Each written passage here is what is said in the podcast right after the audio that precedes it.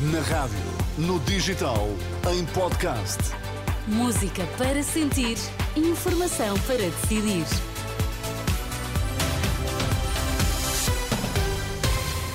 Três minutos com tudo o que precisa de saber ao som da Renascença. Para já, os destaques às duas.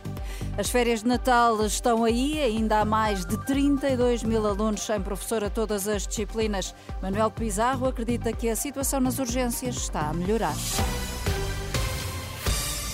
Boa tarde. O primeiro período letivo está a chegar ao fim. Mais de 32 mil alunos não têm professores a todas as disciplinas. As contas são feitas pela FENPROF, com base nos pedidos de contratação das escolas. Mário Nogueira admite que podem ser mais e admite que o enorme número de aposentações é um dos grandes problemas. 32.500 alunos deverão estar sem professor neste momento. Haverá casos em que isso acontece desde o mês de setembro, aliás, têm sido até relatados, mas outros foram situações de aposentação, porque houve muitas aposentações nestes últimos três meses do ano, mas este é um número mínimo que é possível calcular por aquelas que são as contratações que as escolas, eh, enfim, eh, têm neste momento disponíveis para poderem eh, completar o seu quadro de docentes e, terem todos os horários ocupados. Ainda segundo a FENPROF, as regiões do Algarve e de Lisboa são as mais problemáticas e a situação só não é pior porque as escolas podem contratar licenciados que não são professores. Mas no ano que vem, admite Mário Nogueira, o cenário é pior porque o número de aposentações vai continuar a aumentar.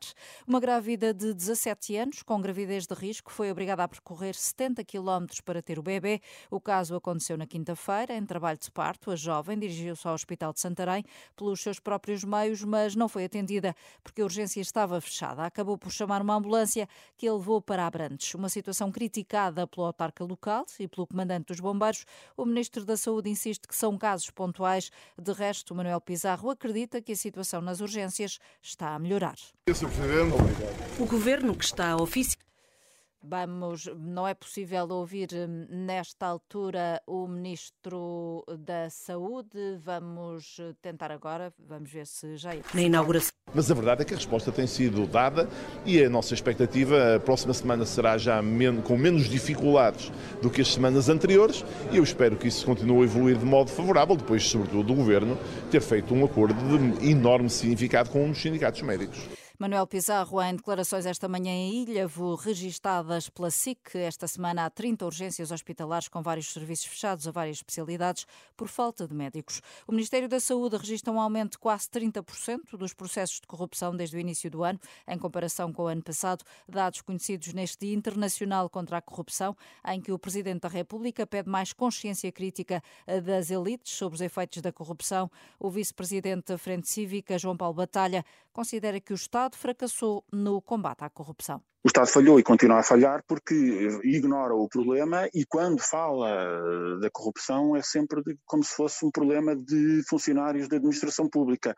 E o que nós estamos a constatar é que os grandes problemas de corrupção e aquela que é mais danosa e que está mais eh, viva nas percepções de cidadãos é a grande corrupção dos grandes decisores políticos que eh, eh, usam e abusam dos próprios mecanismos da administração pública, dando ordens muitas vezes ilegítimas ou fazendo pressões sobre a administração pública para viabilizar eh, negócios eh, decididos em circuito fechado.